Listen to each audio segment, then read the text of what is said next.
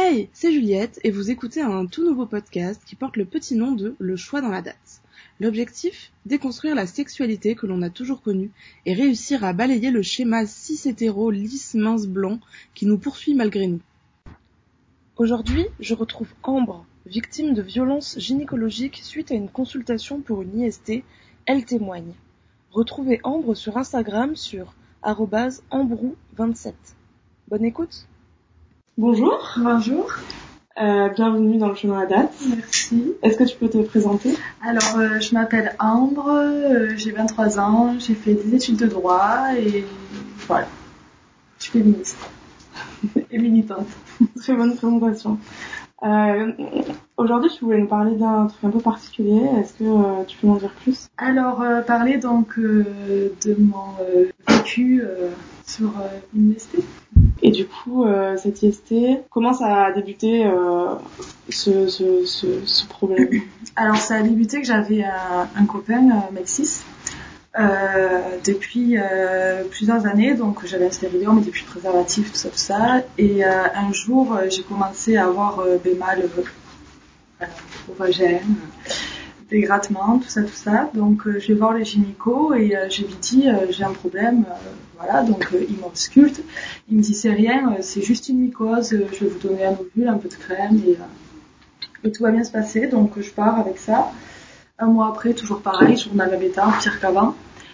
Euh, je retourne chez le gynéco, je dis que ça n'a pas marché et tout, il me represcrit euh, un ovule. Et donc moi j'avais regardé que les ovules c'était euh, maximum 3 par an, donc je me suis dit bon il y a peut-être un problème, euh, voilà.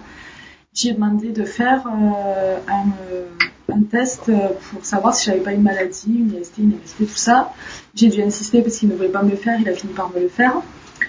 Et quelques jours après il m'appelle pour me dire de passer parce qu'il y a un grave problème et tout.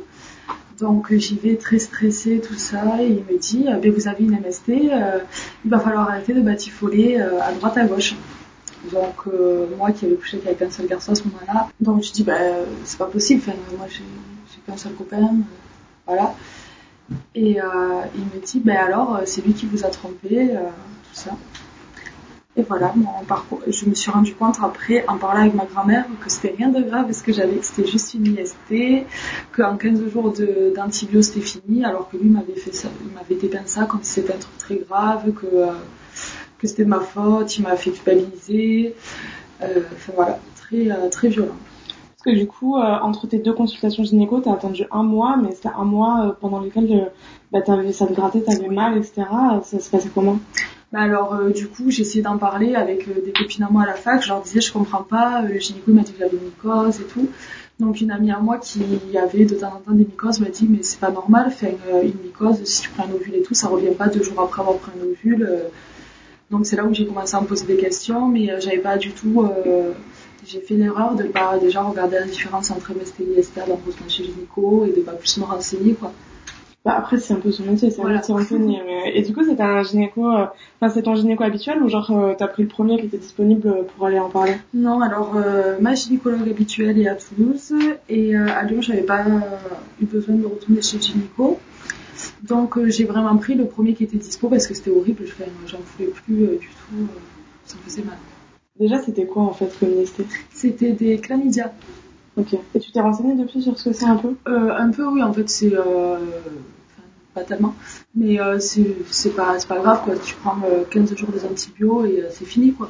Et du coup, la chlamydia, et c'était quoi le remède qui t'a donné Du coup, t'avais juste eu des antibiotiques? Voilà, c'est ça. Et en 15 jours, c'était fini Oui, voilà, en 15 jours. Enfin, après, je. Oui, en 15 jours, c'était fini. Parce qu'il peut y avoir des complications, alors si tu aurais attendu un petit peu plus longtemps, ça aurait pu empirer. Oui, d'autant plus que j'avais un stérilet. Donc euh, c'était avec le stérilet c'est très dangereux, mon stérilet s'est infecté. Donc euh, voilà, le gynéco savait que j'avais un stérilet, il s'est même pas demandé si euh, voilà. Et du coup avec ton copain de l'époque, ça s'est passé comment quand ben, du coup, ben, j'ai compris qu'il me trompait. Donc, euh, quand je lui ai dit, il a tout nié, bien sûr. Il a remis la faute sur moi, sauf que ben, j'étais sûre de moi que j'avais rien fait à d'autres personnes. Donc, euh, au bout d'une semaine, j'ai réussi à lui faire cacher le morceau que oui, en effet, il m'avait trompé, sans capote. Et, euh, et puis voilà, ça s'est fini. Efficace. du coup, il y a dû avoir un, un, double traitement, enfin, avec ton copain, parce que si toi t'avais pris le traitement que lui il prenait pas, au final vous, avez, vous continuez à le refilier et lui il avait rien en fait euh, Je crois que lui il était porteur sain, je lui ai juste dit d'aller se faire tester, mais il avait pas le. Il était porteur sain quoi. Ça lui faisait rien. Euh... Ça lui faisait rien. Mais c'est vrai que même euh, pour les euh, détenteurs et détentrices de vagin, ça peut ne rien faire aussi et tu t'en aperçois des mois après. Donc en fait, ça faisait. Enfin, en fait, toi, dès que tu l'as eu, ça s'est direct déclenché. Ah, ben ça, je sais pas, mais euh, oui, je pense que. Et t'as eu. Euh, est-ce que t'en as, pu en parler un peu librement autour de toi ou est-ce que t'as gardé ça pour toi toute seule? Euh, Au début, j'avais très très honte. J'osais pas dire le mot IST, tout ça. J'avais. Heureusement que j'ai pu en parler avec ma, ma grand-mère qui est plutôt safe par rapport à ça. Et après, ensuite, quand j'ai rencontré euh, des personnes féministes et tout, euh, j'ai pu en parler. Et euh, maintenant, j'en parle sans difficulté. J'ai pas honte et je me rends compte que je suis pas du tout la seule. Et puis, même si je suis la seule, voilà, c'est pas grave. Et non, maintenant, j'ai plus du tout honte d'en parler. Et du coup, est-ce que ça a changé un peu ton rapport à la sexualité? Genre maintenant tu fais plus attention ou, ou tu demandes forcément à tous tes partenaires de se faire dépister ou quoi? Enfin, est-ce que ton rapport aux IST il a, il a changé à partir de ce moment-là? C'est mon rapport aux hommes cis qui a changé à partir de ce moment-là. euh, non, euh, je, oui, j'ai, euh, ça a quand même perturbé un peu ma sexualité parce que après, ben, j'avais peur de sentir mauvais, des choses comme ça. Enfin, c'était un peu compliqué. J'ai mis longtemps à retrouver une sexualité normale entre guillemets et, euh, et oui, je fais très très attention. Et du coup, t'as changé de gynéco? Bien sûr. oui, oui, j'ai changé de gynéco. Bon, on, donnera pas ce nom, je crois que c'est illégal, mais. Euh... On est trop safe. non, enfin l'autre, celui d'avant, je, je parle en Ah, celui d'avant, non. Je sais pas si on peut donner son nom, mais. Voilà. Est-ce que ça a changé aussi euh, euh, la manière dont, dont tu pouvais parler aux autres de ce qui t'est arrivé, enfin, de ta sexualité en général? Est-ce qu'avant ce problème-là, tu parlais déjà, tu parlais librement de ta sexualité, de ta sexualité en général ou pas? Non, même maintenant, j'en parle pas très librement, mais euh, je, moi, pour moi, euh, une IST, c'est une, maladie, une infection, donc en fait, euh, c'est pas la sexualité, c'est euh, c'est juste une maladie, comme on peut dire qu'on a une grippe. Mais tu penses que si tu l'avais jamais eu, tu, tu serais jamais posé la question? Non, je pense que ouais, ça m'a permis de me dégrossir vachement par rapport à ça. Et non, non, si je l'avais jamais eu, je pense que j'étais un peu, j'étais pas assez cultivée sur le sujet. Bah après, je pense qu'on est tous peu cultivés sur le sujet. Hein. Déjà, on nous apprend MST au lieu de IST et tout ça. C'est un peu euh, border, quoi. Mais euh, qu'est-ce que tu penses de ça, genre de l'éducation qu'on a par rapport aux IST euh, Par exemple, à l'école ou dans les autres trucs Bah, pour moi, c'est le néant. à part mettre une capote, je vois pas ce qu'ils apprennent. Et je trouve que c'est très dommage parce que c'est, ça peut être très dangereux étant donné que du coup, on nous fait croire que c'est honteux d'avoir des, des problèmes IST ou MST et on n'en parle pas et on se traite pas, quoi ça peut être dangereux pour des personnes, je pense, ce tabou euh, systémique. Euh, Est-ce que tu as déjà rencontré des personnes comme toi qui avaient eu des IST euh? Oui, ben alors du coup maintenant que j'ose en parler, au final je me suis rendu compte que beaucoup de personnes que je connaissais avaient eu une IST, notamment la même que moi. Et je crois que c'est très, c'est très courant entre guillemets, enfin, beaucoup, beaucoup de, de personnes avec des vagins l'attrapent au cours de leur vie crois que c'est une des plus connues, entre guillemets. une des plus famous. Euh. Elle est hyper euh, facilement transmissible. Donc, euh. Je voulais te poser une dernière question, parce que je pense qu'après on arrive un peu au bout. Qu'est-ce que tu, tu t'aurais, enfin, qu'est-ce que tu aurais aimé entendre à l'époque où tu l'as attrapé, ou enfin, tu vois, des conseils que tu voudrais donner à la toi du passé par rapport à ça?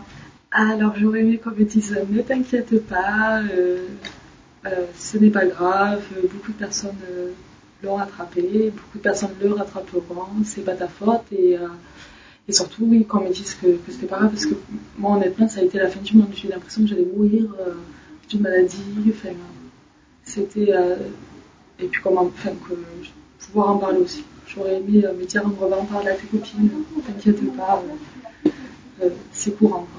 C'est cool d'avoir ton ton histoire par rapport à ça parce que je pense que c'est quelque chose qui arrive à pas mal de monde. T'aurais conseillé euh, aussi par rapport à ton gynéco parce que au final t'as subi euh, un peu des violences de la mm. part de ton gynéco. Mm. Est-ce que tu as un conseil pour euh, choisir mieux son gynéco? Choisissez pas d'HSBC. non, il faut. Je pense qu'un gynéco, il faut faut se sentir à l'aise et à partir du moment où on se sent ne serait-ce que 5% du temps ou même pas 1% du temps pas à l'aise, il faut changer parce que c'est pas normal. Et, euh, oui, surtout euh, voir euh, si le gynéco t'écoute, s'il t'écoute pas, ça sert Oui, il vaut mieux stopper net, mm. entre guillemets, la relation avec le gynéco plutôt que d'essayer de forcer. Pas hésiter de partir en pleine séance parce que ça va pas. Quoi. Ouais. Il y a le site euh, qui mm. recense euh, pas mal de gynéco euh, safe en France sur différentes problématiques genre pour qui sont OK LGBT, OK TDS, etc. Tu connais ce site ou pas? Je connaissais pas le site, mais oui maintenant je le connais et, c'est mieux. C'est ça, c'est gynco.fr, un truc du genre, je crois. Et il y a une carte qui recense, ça peut être utile, je pense. Oui. bah, merci pour ton parcours et ton témoignage et euh, bonne soirée. Merci, toi aussi. Merci à toi d'avoir écouté cet épisode. Suis-nous sur les réseaux sociaux LCDLD-du-bas podcast pour être tenu au courant des nouveaux épisodes. Et si tu souhaites témoigner toi aussi, peu importe où tu habites et peu importe le sujet que tu souhaites aborder, envoie-moi un email à lcdld.podcast.gmail.com. Belle journée et à très vite